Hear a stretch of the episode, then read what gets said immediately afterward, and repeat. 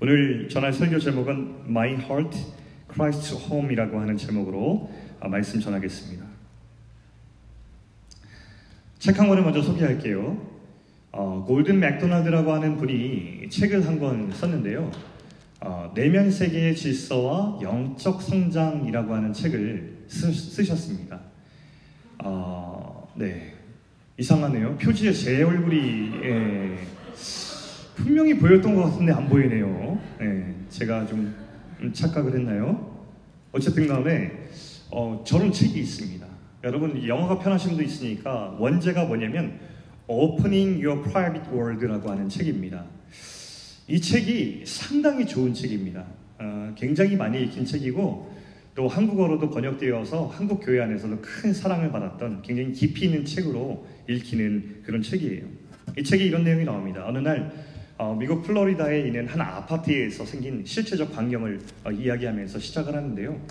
아파트 단지 앞에서 바라봤는데 엄청난 광경이 펼쳐졌어요. 무슨 광경이냐면 그 앞에 있는 땅이 푹 꺼져버리는 현상이 일어난 거예요. 너무 놀랍죠.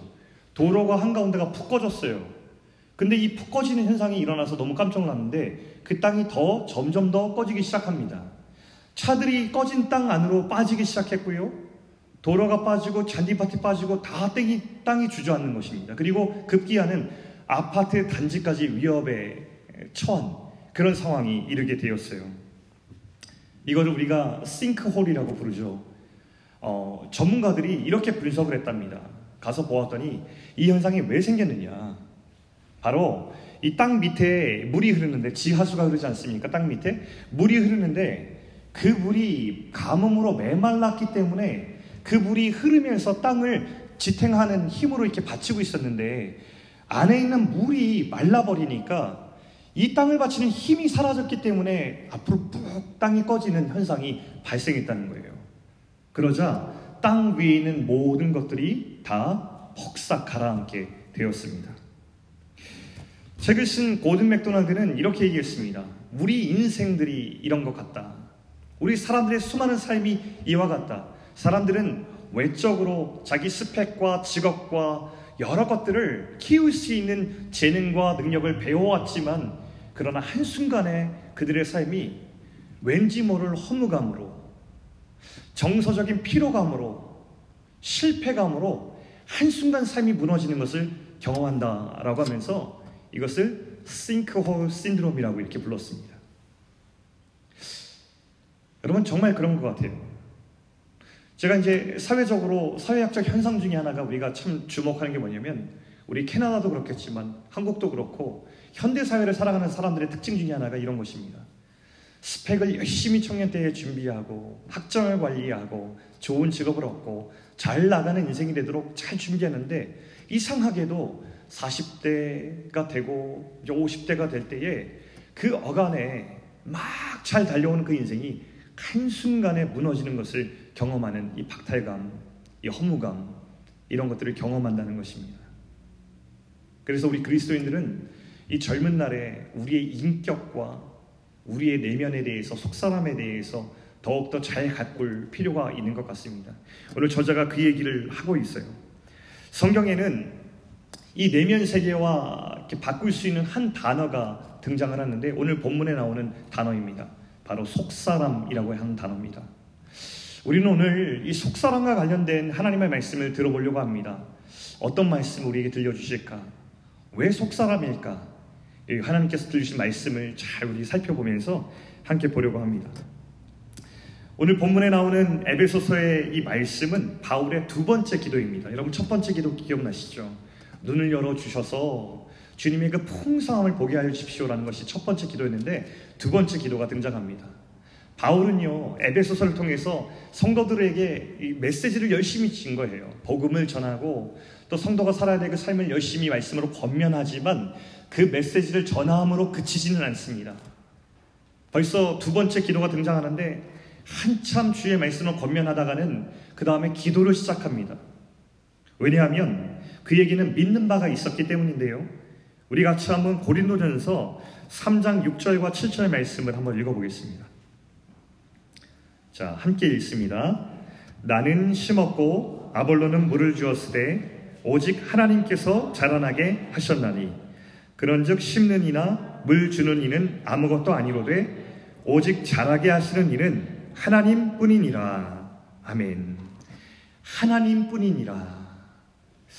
이 바울은 이 사실을 잘 알고 있었습니다. 내가 마음앓이 해가면서 수고하면서 말씀을 씻는 사역을 내가 열심히 하고 있지만 결국 내가 심는 내 능력이 그들을 자라게 하는 것이 아니라 하나님께서 이들을 자라게 하실 거라는 믿음이 확고히 있었기 때문에 그 신뢰 때문에 기도를 하는 것입니다. 한 사람이 하나님의 사람으로 잘 자라나는 것은 분명한 하나님의 뜻입니다. 정말로 우리 베이직에 있는 청년들이 한 사람 한 사람이 하나님의 뜻으로 하나님 사람으로 잘 자라면 좋겠습니다. 그리고 저는 믿어 의심치 않는 것이 그것이 바로 하나님의 마음이자 뜻이라고 저는 믿어요. 그런데 실제로 우리의 삶을 들여다보면 그 현상을 지켜보는 것이 쉽지만은 않습니다. 어떤 사람들은 공동체 안에서 믿음이 잘 자라는 사람도 있지만 어떤 사람은 시간이 많이 지나도 변하지 않고 그대로의 사람들 있습니다.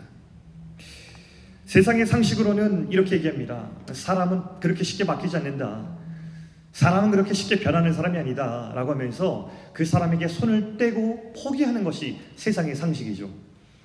그런데 하나님이, 하나님의 생각과 가치는 전혀 다른 것 같습니다. 이 성경을 보시면요. 성경의 역사 자체가 하나님께서 이미 포기하셔야 했고, 이미 손을 떼셔야 했던 사람들을 끊임없이 찾아가시고, 끊임없이 인내하시는 이야기, 그들을 끝까지 회복시키신 이야기가 이 성경의 스토리이기 때문에 우리는 하나님의 생각이 다르다는 것을 우리는 잘 압니다. 만약에 하나님께서 그렇게 사람들을 쉽게 바뀌지 않는다는 이유로 포기하셨다면 우리를 향하여서 절대로 그 십자가는 나타나지 않았을 거예요. 십자가는 도저히 바뀌지 않는 사람들을 향한 하나님의 신실하신 사랑이잖아요. 그게 바로 십자가입니다. 그래서 우리 교회도 우리 그리스도인들도 이 교회의 이 하나님의 마음을 따라서 이 가치를 따릅니다. 교회의 힘은 무엇일까요? 어떤 사람들은 교회가 한 사람을 바꿔낼 수 있는 능력이라고 이야기를 합니다. 근데 그렇지 않습니다. 교회에는 그런 능력이 없어요. 교회의 능력은 한 사람을 끝까지 포기하지 않는 능력입니다. 그 사람을 바꾸어내는 것이 아니라 그 사람이 바뀌든 바뀌지 않든 간에 끝까지 하나님 앞에서 그 사람을 포기하지 않는 능력이 교회의 능력입니다. 도무지 바뀌지 않은 그 한 사람을 위해서 끝까지 기도하는 인내가 교회에 주어진 하나님의 능력이에요. 내가 노력하면 언젠가 그 사람이 바뀔 거야 라고 하면서 기대하는 것이 아니라 내 능력이 기대하는 것이 아니라 그 사람을 변화시키고 자라게 하시는 하나님을 신뢰하는 것이 바로 교회의 능력이란 말입니다. 여러분 이것이 교회의 능력이에요. 저는 우리 베이직 안에 우리 교회 안에 이 하나님의 능력이 충만할 수 있길 바랍니다. 우리가 이렇게 말할 수는 없어요. 베이직에 오면 사람이 바뀐다. 우리는 그 사람을 바꿀 수 있다. 우리는 이렇게 선포하는 교회는 될 수 없습니다. 그러나 다만 우리가 이런 고백이 자라나면 좋겠습니다. 우리가 그 사람을 바꿀 수 없지만 그러나 하나님이 포기하시지 않기 때문에 우리의 형제자매들을 우리가 포기하지 않겠다. 우리가 기도를 적어도 놓지 않겠다라는 마음이 있다면 그것이 우리 교회의 능력이 되는 것이죠. 그래서 오늘 바울은 무릎을 꿇고서 기도합니다. 여러분 그거 아세요? 여러분 무릎을 꿇고 기도하는 저 말이 굉장히 이례적인 기도의 자세라는 사실 아세요? 예수님 시대의 초대교회 당시에 무릎을 꿇는 기도의 자세는 그렇게 일반적인 자세가 아니었어요. 보통 유대인들은 서서 기도하는 것이 그들의 풍속이었습니다. 근데 바울이 지금 이 감옥 안에서 무릎을 꿇고 기도한다는 것은 그의 간절함이 고스란히 담겨 있는 것이에요. 14절, 15절 말씀 우리 같이 한번 읽겠습니다. 자, 시작. 이러므로 내가 하늘과 땅에 있는 각 족속에게 이름을 주신 아버지 앞에 무릎을 꿇고 비노니 이렇게 바울의 기도가 시작하고 있습니다. 바울은 내가 그들을 바꿀 수 없기 때문에 하나님만이 변화시킬 수 있기 때문에 그 신뢰를 가지고 오늘 하나님 앞에 무릎을 꿇는 것입니다. 그 성도들을 올려드리면서요. 아프리카 연구를 30년 동안 한 가빈 카칭이라고 하는 키칭이라고 하는 이 학자가 있었답니다. 영국의 학자인데 무려 30년 동안이나 아프리카의 경제와 또 아프리카의 변화를 위해서 성실하게 연구해온 그런 훌륭한 학자라고 합니다. 그런데 이렇게 훌륭한 학자가 30년의 연구를 마치면서 한 학술지에 이런 제목의 어, 글을 기고하고서 그의 학자로서의 삶을 마쳤어요. 나는 왜 아프리카 연구를 그만두었는가? Why I Gave Up African Studies라고 하는 이 원고를 학술지에 올리면서 내가 30년 동안 그토록 열심히 연구하고 수고했건만 아프리카는 변하지 않는다. 나는 지쳤다. 그리고 포기했습니다.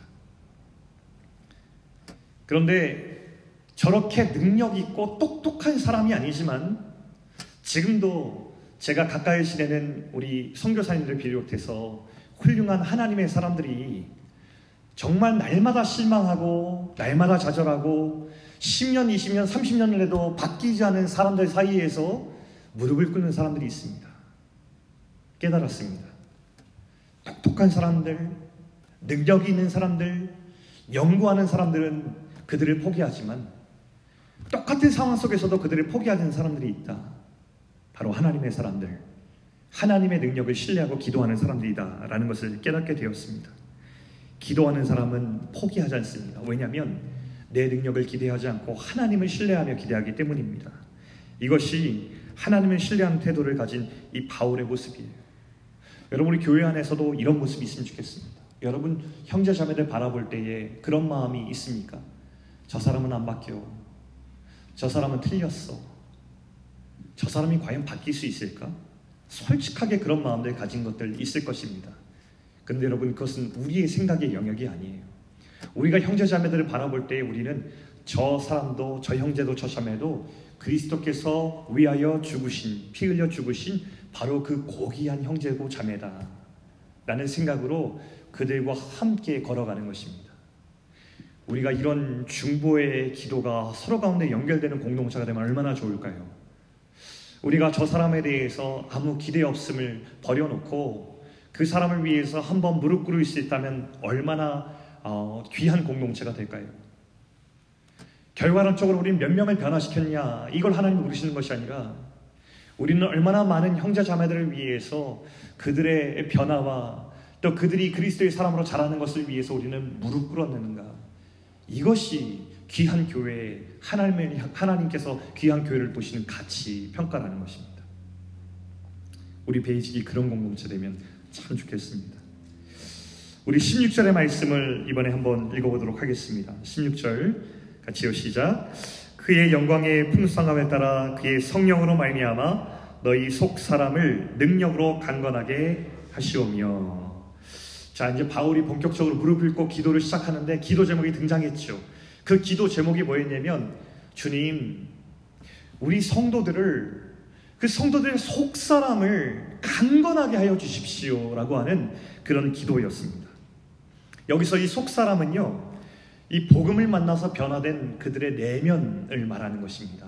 이 안에 있는 마음을 얘기하는 거예요. 왜냐하면 마음 안에 있는 것들이 우리의 모든 것이 되기 때문이죠. 바울은요, 예수님을 믿은 사람들이 구원받았지만 그 구원이 끝이 아님을 잘 알고 있었습니다. 믿음으로 구원받은 사람들이 속 사람을 강건하게 자라게 하여서 하나님의 사람으로 자라가는 것이 또한 하나님의 뜻인 것을 또한 알았습니다.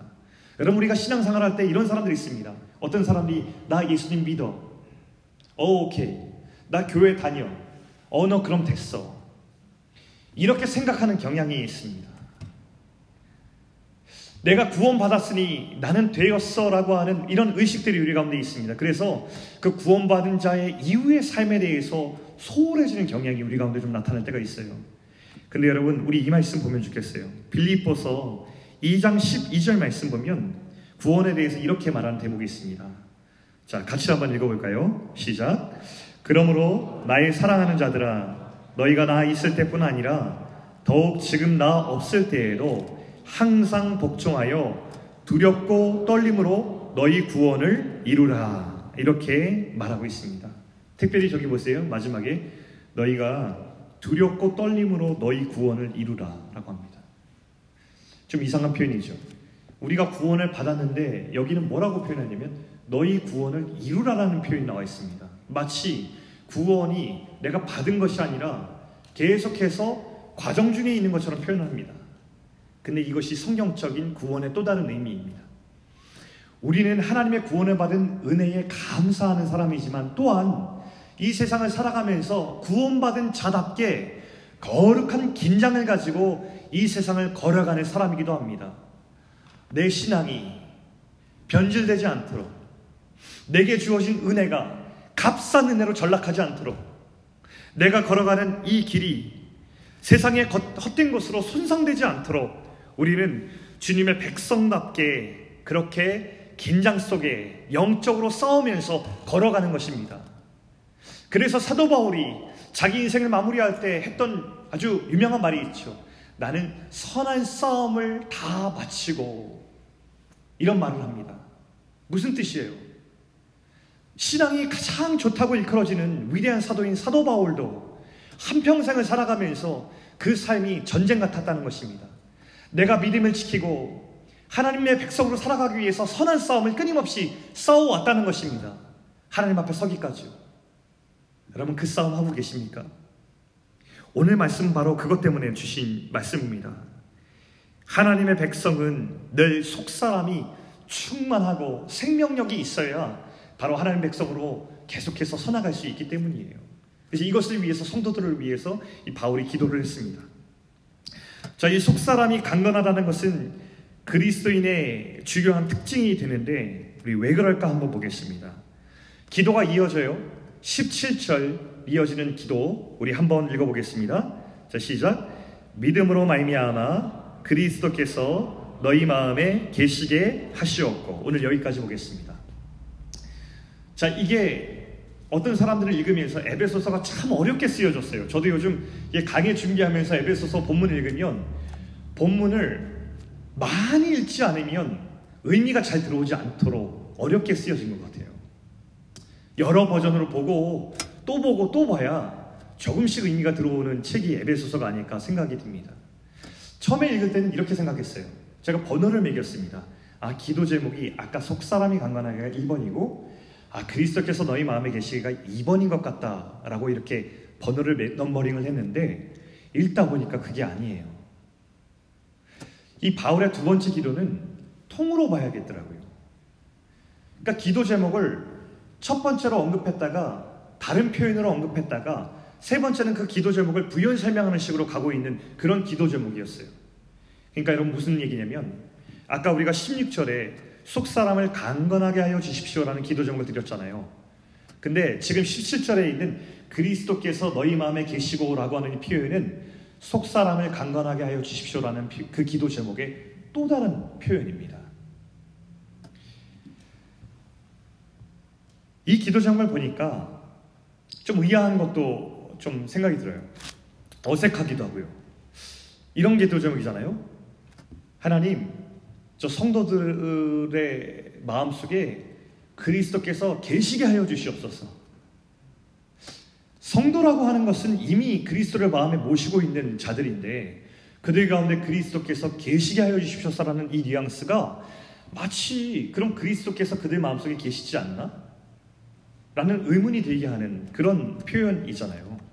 어, 좀 기도 제목이 어색하다라는 어, 생각을 하게 돼요. 근데 우리가 저 표현 중에서 우리가 주목해 볼 단어가 하나 있는데 저 노란색의 계시다라는 겁니다. 계시다. 저 계시다라는 것을 쓸 때는 헬라어로 두 가지 단어가 있었어요. 첫 번째는 파로이케오라고 하는 단어입니다. 거하다, 거주하다라는 뜻인데 오늘 본문의 계시계로 쓰여도 전혀 이상하지 않는 맞출 수 있는 단어예요. 그런데 이 단어의 뜻은 일시적으로 혹은 손님으로라고 하는 뜻을 가지고 있습니다. 손님으로 거하다, 일시적으로 거하다라는 뜻을 가지고 있어요. 그런데 이 단어의 또 하나의 의미인 단어인 카토이케오라고 하는 단어를 보면 뜻은 똑같아요. 거주하다, 거하다 완전 똑같은데 그 안에 쓰이는 용례가 달라요. 언제 쓰이냐? 영구히, 영원히, 주인으로 오라는 의미로 쓰이게 됩니다. 그러니까 바울의 기도는 그냥 그리스도가 계시게 해주세요 라는 말이 아니었던 거예요. 우리 성도들의 마음속에 그리스도가 계시면 좋겠는데 그리스도가 그들 마음속에 영원히 계시게 하여 주세요. 그리고 손님이 아닌 주인으로 그들 마음속에 계시게 하여 주세요. 라고 간절하게 구하고 있는 것입니다. 바로 그것이 우리 속 사람이 강건해진다는 의미예요. 우리의 내면 세계가 쉽사리 시류에 휩쓸리지 않고 경고히 생명의 강추기가 메마르지게 하는 비결이 있다면 그것은 바로 뭐냐면 그리스도가 우리 마음의 주인이 되시고 우리 마음에 일시적으로 계시는 분이 아니라 영원히 계시는 분으로 우리 마음속을 차지하게 될 때에 그때에 우리의 속사람이 진짜 강건해진다는 것입니다. 바로 그것을 위해서 바울이 그토록 무릎을 꿇고 간절히 기도하고 있는 거예요.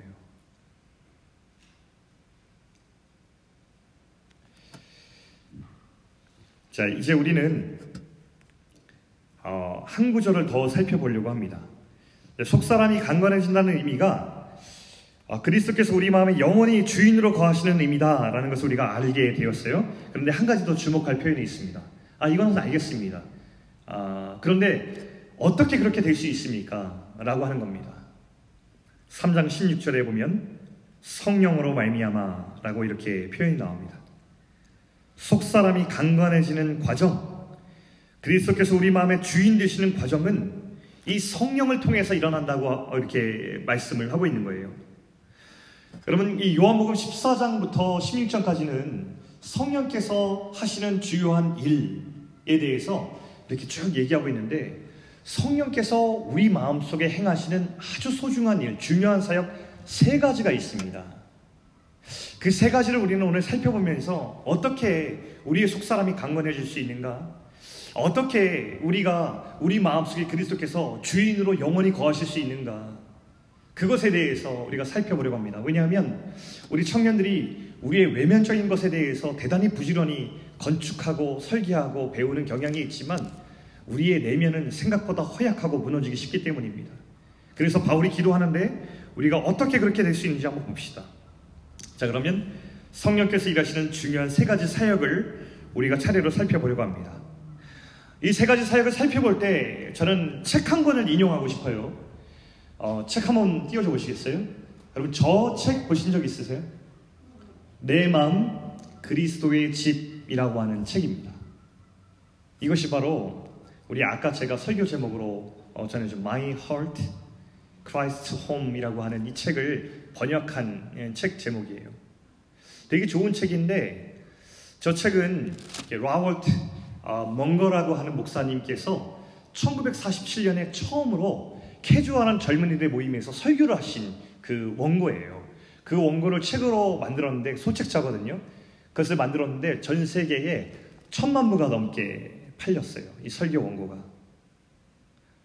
책에 등장하는 내용이 이렇습니다. 어떤 한 사람이 그리스도를 믿게 되었어요. 그래서 이제 상상의 이야기가 있어요. 그 상상 속에서 그 그리스도를 이렇게 초대를 했죠. 마음속에 모시게 되었습니다. 마음속에 모시고 그 예수님을 자기 집에 초대했어요. 그러니까 마음을 자기 집으로 비유한 거죠. 초대해서 함께 살게 되었는데 방을 하나씩 소개해 드리는데 예수님과 함께 자기 집에 거하면서 대화하면서 방을 살펴보면서 예수님과 대화를 나누면서 이 사람이 점점 더 예수님과 친밀해지는 어떤 과정을 그렸습니다. 근데 굉장히 은은하고 또 이렇게 어 뭔가 어 이렇게 비유적인 이야기를 풀어나가는데 잔잔한 감동이 있는 우리 귀한 책입니다. 우리 청년들도 다 같이 한번 읽어보면 좋겠어요. 저도 이제 한국 책을 구할 수가 없어서 최근에 이제 그 킨들에 보니까 판매하더라고요. 2달러 몇 센트 정도 하는 것 같은데 되게 작은 소책자니까 한번 살펴보면 좋을 것 같아요. 어, 이 책에는 지방 곳곳을 둘러보는 이야기인데 제가 이 둘러보는 이야기 중에서 세 지점을 어, 정해서 성령께서 하시는 세 가지 사역과 관련돼서 같이 한번 이야기를 나눠보려고 합니다. 먼저 이야기 속으로 들어가서 거실에서 있었던 한 이야기를 나눠보려고 합니다. 예수님과 함께 살게 된 이 사람이 거실을 예수님께 소개했어요. fireplace가 있는 이 거실은 너무너무 아늑한 거예요. 따뜻했고 또 교제하고 대화 나누기에 참 안성맞춤인 그런 장소였습니다. 그래서 예수님과 한 가지 약속을 했어요. 우리 매일 아침 이곳에서 만나서 함께 대화 나누고 교제하면 참 좋겠다. 서로 동의를 했습니다. 그리고 시작을 했는데 너무너무 좋은 시간이었어요. 그 사람이 말마다 매일 아침마다 거실에 나가서 의자에 앉아서 성경을 폈습니다. 성경을 읽을 때마다 예수님께서 성령님을 통해서 자기에게 말씀을 들려주시는 거예요. 그리고 그 말씀을 들은 이 사람은 하나님께 기도함으로써 그 들려준 말씀에 응답하는 대화를 진행했습니다. 이 시간이 너무 귀하고 소중했어요. 놓칠 수 없어서 계속해서 이 기쁨의 시간을 이어가게 됩니다. 그런데 이 사람이 그렇게 이어가다가 분주해지고 바빠지기 시작했어요. 그러자 예수님과 만나는 시간이 점점 짧아지기 시작했고 조금 더 형식적이 되기 시작했어요. 조금 더 바빠지자 이제는 하루 이틀 건너뛰는 시간들이 생기기 시작했어요. 그리고 점점 더 그 시간이 괜찮아지기 시작했어요. 어느 날 아침에 집을 나서는데 거실을 지나가는데 어? 인기척이 들려요. 들어가 보았어요. 예수님이 거기에 혼자 앉아 계시는 거예요. 예수님 혹시 그동안 여기에 홀로 매일마다 앉아 계셨던 거예요? 예수님께서 그렇다고 말씀하셨어요. 그가 분주해서 예수님과의 만남에 신실하지 못할 때에도 예수님께서는 그와 만나고 싶으셔서 그 자리에 나와 계셨던 여전히 신실하신 우리 하나님 예수님이셨어요. 그는 깨달았어요. 내가 예수님을 함께 사자고 초대하고 만나고 싶어 했으면서 내가 예수님을 저렇게 외면하고 무시하고 있었구나. 라는 것을 알게 되었어요. 예수님이 괜찮다고 하셨어요. 근데 예수님께서 괜찮다고 내가 여전히 너를 사랑한다고 하시면서도 덧붙인 말씀이 있었어요. 이렇게 말씀하셨어요. 너는 성경 공부나 말씀 묵상 그리고 기도하는 시간을 네가 영적으로 성장하는 시간으로 생각해 왔지. 그런데 네가 잊은 것이 하나 있어. 그 시간은 너에게뿐 아니라 나에게도 의미 있고 소중하다는 거야. 이렇게 얘기를 하셨습니다. 사랑하는 우리 베이직 청년 여러분, 우리가 하나님과 만나는 교제의 시간은 우리 개인의 영적인 성장을 위한 시간만이 아니에요. 그 시간은 우리 기억해야 돼요. 예수님과 함께 우리가 함께 살아가고 있잖아요. 예수님께서 그 시간을 너무 원하세요. 우리와의 교제하는 시간을. 주님은 우리가 우리 어떤 정신적 지주가 아니시잖아요. 어떤 신념이 아니잖아요. 예수님은 인격이시잖아요. 인격이신 예수님께서는 우리가 함께 나누는 이 교제의 시간을 정말 소중히 여기신다는 거. 우리가 기억해야 됩니다. 우리 요한복음 14장 26절 말씀 우리 함께 우리 읽어보겠습니다. 자 스크린 보시면서 자 시작. 보혜사 곧 아버지께서 내 이름으로 보내실 성령 그가 너희에게 모든 것을 가르치고 내가 너희에게 말한 모든 것을 생각나게 하리라. 아멘. 자 여러분 여기 보면은 성령께서 하시는 사역 중에 중요한 사역 중에 하나가 뭐냐면요. 우리에게 예수님께 사셨던 그 마음들과 그 생각들을 우리의 마음속에 넣어주신다는 거예요. 무엇을 통해서요? 하나님의 말씀을 통해서. 우리가 하나님 앞에 기도할 때 그 기도는요, 종교적 의식이 아니에요, 여러분. 다른 기도와 우리가 드리는 기도의 차이가 그거예요. 우리가 하나님께 눈 감고 주님께 나아갈 때 하나님하고 부르면 그때 우리는 하나님이 내게 인격적인 분이시구나. 이분은 살아계신 나의 하나님이시구나라는 것을 인정해 드리는 것이잖아요. 거기에서부터 주님의 음성이 우리 가운데 들려오는 거예요. 주의 말씀을 읽을 때 더 이상 이것이 활자로 존재하는 것이 아니라 하나님의 숨으로 내 안에 들어오고 내 안에 다시 생명을 허락하고 이어가게 하는 영적인 생명력이 된다는 사실을 우리가 기억해야 돼요. 주님 앞에 겸손하게 무릎 꿇고 기도하는 그 순간이 기도를 했다라고 하는 그 의식이 아니라 내가 정말로 하나님 아버지를 나의 인격이신 내 아버지로 인정하는구나라는 것을 신뢰하는 것이라는 것을 우리가 알 필요가 있습니다. 바로 이 교제를 통하여서 우리의 속사람이 강건해지고요. 바로 이 교제를 통하여서 그리스도께서 우리 마음속에 주인이 되어 가시고 우리 마음에 영원히 거하시게 되는 거예요. 이 교제는 우리가 사소하게 여기는 경향들이 많이 있지만 이 만남과 교제야말로 마치 그 안에 지하수 흐르는 거 있잖아요. 원활하게 흐르는 생명수. 가뭄을 마르지 않아서 충만하게 흐르는 이 지하수 때문에 그 집안이 붕괴되지 않듯이 이 하나님의 만남과 교제를 통해서 우리의 그 지하수, 영적인 줄기들이 충만하게 흘러서 우리의 인생이 절대로 무너지지 않게 하는 그 속사람을 관계하는 비결이라는 거예요. 여러분, 이 성령께서 일하시는 소중한 만남을 우리가 회복할 수 있는 여러분 되길 바랍니다. 소중히 여기세요, 여러분. 미드텀의 파이널에 이 만남을 내어주지 마세요. 여러분, 우리 대학생들도 있고, 직장인들도 있고 여러분 우리가 각자 삶이 분주할 때가 있습니다.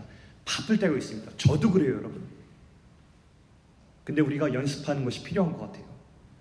지금 우리가 미드텀과 파이널과 우리의 긴급하고 우리가 바쁜 일에 우리의 주도권을 쉽게 내어주면 우리는 평생 그 습관을 가지고 살게 돼요. 긴급한 일이 일어날 때마다 우리 마음이 분주해질 때마다 우리는 하나님과의 교제를 너무 쉽게 내어준다면 우리는 평생 동안에 하나님과의 만남을 소홀히 여기면서 가장 긴급한 일만 따라가다가 우리 인생을 마무리할 수도 있다는 그런 생각과 위기의식을 좀 가지는 것이 필요한 것 같습니다. 우리의 속사람은 주님과의 만남을 통해서 다시 살아납니다. 두 번째 장소로 우리가 이동해 보려 합니다. 책에 보면 하루는 예수님께서 현관에 계셨어요. 근데 예수님께서 갑자기 위층에 있는 복도를 바라보시는 거예요. 예수님 표정이 안 좋으셨어요. 예수님께서 이렇게 말씀하셨습니다. 집안에서 이상한 악취가 난다. 근데 그 악취는 저 2층에 있는 우리 클로젯에서 나는 것 같아. 무슨 말인지 알아듣게 되었어요. 이 사람이. 그 클로젯 안에는 2x4밖에 안 되는 작은 클로젯 안에는 자물쇠로 잠가놓은 자기의 비밀스러운 공간이 있었어요. 아무에게도 보여주고 싶지 않은 그 물건들이 있었고, 특별히 예수님께는 더더욱 보여주고 싶지 않은 그 은밀한 것들을 보관하고 있었어요. 보여주고 싶지 않은 것인데, 여전히 너무 내가 아끼고 사랑하는 것이어서 버릴 수가 없어서 썩고 죽은 것인 줄 알지만 그 안에 은밀히 보관해 두었던 것이죠. 근데 예수님께서는 이렇게 말씀하셨어요. 악취가 난다. 저기로 가보자. 이 사람 마음이 너무 불편한 거예요. 이건 너무 너무 심하잖아요, 예수님. This is too much. 예수님 이거 너무 많이. 이거 절대로 열쇠 안 드릴 거예요. 네, 예수님께서 말씀하셨어요. 이 집에서 이 악취를 가지고 함께 사는 것은 어려운 일이야. 열쇠를 달라고 하셨어요. 이 사람이 어, 결단을 했어요. 그럼 예수님, 제가 이 키를 드릴 테니까 예수님께서 이것을 열어보시고 그 안에 썩고 죽은 것을 다 정리해 주시고 청소해 주시겠어요?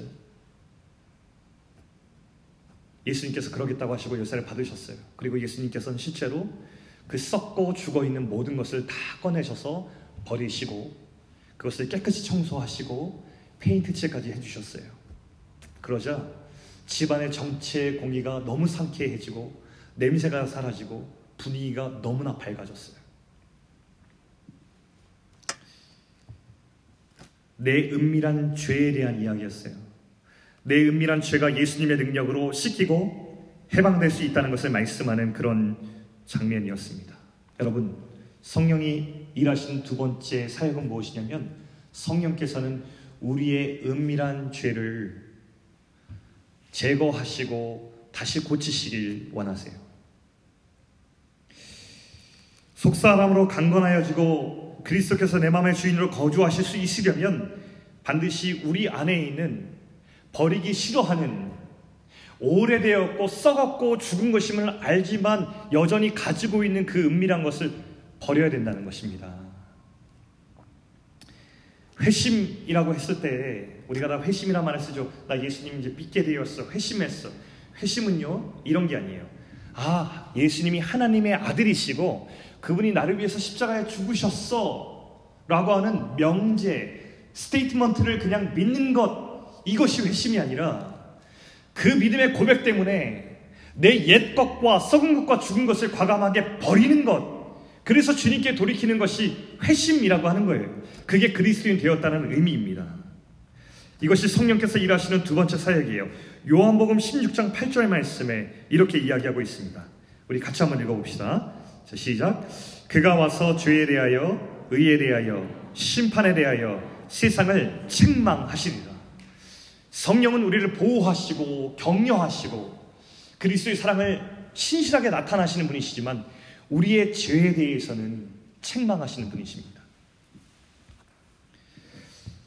그래서 그 책망하신 죄를 꺼내들게 하시고 버리고 돌이키게 하셔서 오래된 썩고 죽은 것이 더 이상 우리의 마음 속에 머물지 못하도록 도우시는 분이 바로 성령님이시고 그분의 일이십니다. 역사적으로 성령이 일하시는 모든 현장은요, 모든 부흥의 현장은 바로 은밀한 죄가 고백되는 현장이었어요. 그리고 부흥은 그냥 일어나지 않았어요. 여러분, 성도들의 열광과 감정적 열광과 진정한 부흥은 확연한 차이를 늘 역사적으로 보여왔어요. 무엇이었을까요? 찬양할 때 악기가 퉁퉁퉁 내 가슴을 두드리면 열광할 수 있어요. 분위기에 취해서 이곳에서 뛰면서 찬양할 수 있어요. 여러분 경험했잖아요. 코스타에서는 막 뛰다가 우리 예배드리라고 여기 오면 여러분 못 뛰잖아요. 이게 왜 그래요? 분위기 때문에 그런 거예요. 성령님 때문이 아니라. 성령님은 여기도 계시고 코스타에도 계시잖아요. 여러분 그것은 열광이에요. 그런데 무엇이 진정한 부흥인가? 진정한 부흥에는 회개가 고백돼요. 1907년에 평양 대부흥 운동 사건에 평양 장대현 교회에서 거기에서 사경회가 일어났잖아요. 우리가 평양 대부흥 운동하면 아 거기에 막 북치고 뜨겁게 해가지고 뭔가 감정적으로 고치되었을 때 사람들이 회개했다라고 하지만 그렇잖아요, 여러분. 그때 사경회 때였어요. 사경회가 뭔지 알아요? 얼마나 점잖은 사람들이에요. 사람들이 이렇게 모였는데 다 평양에 모여있는 사람들이 조선시대 사람들이 얼마나 점잖습니까? 가만히 앉아서 선교사가 말씀을 읽고 한 구절 한 구절 강의하듯이 풀어주면 그 풀어준 강의를 듣는 거예요. 차분하게. 근데 그 말씀을 듣는 것들이 하루 이틀 3일 쌓이다가 성령께서 역사하시니까 이것을 견딜 수 없어서 거기 안에서 벌떡 일어난 사람이 있잖아요. 일어나서 뭐라고 얘기했어요? 자기 부끄러운 죄를 그 앞에서 고백했어요. 근데 여러분, 모르겠어요. 서구 사회에서 또 외국의 선교단체에서는 자기의 죄를 공개적으로 고백하는 것이 자연스러운지 모르겠지만 조선시대 유교사, 유교사회에 익숙한 우리들, 여러분, 우리도 한국 문화니까 알 거예요. 우리가 나의 은밀한 것들을 공개적으로 다른 사람 앞에 공개하는 것은 채통의 문제예요. 내가 은밀하게 하나님 앞에 고백할 수 있지만 그것을 공개적으로 선언한다는 것은 굉장히 드문 일이잖아요. 그것도 그 시대에. 근데 일어나서 내 은밀한 죄, 사람들에게 손가락질 빨고 부끄러운 그 죄를 고백하게 되는 일이 일어나니까 그 사람의 뒤를 이어서 너도 나도 일어나서 자기의 차마 고백하지 못했던 그 부끄럽고 은밀한 죄들을 주님 앞에 공개적으로 고백하기 시작하는 거예요. 그리고 실제로 그때 평양에 술집들이 문을 닫고 자기의 죄를 돌이키고 회복시키기 위한 실제적인 행동들이 뒤이었다는 것을 우리 기록을 통해서 역사적 기록을 통해서 보입니다. 이게 하나님께서 일하시는 것이에요. 여러분 마음속 안에 이런 것들이 있습니까? 아직 버리지 못한 은밀한 죄들이 있어요. 근데 우리 주님은 그것을 아십니다. 성령께서는 여러분들이 그 죄를 해결하기를 원하세요. 왜냐하면 그것은 썩고 죽은 것이기 때문에 그래요.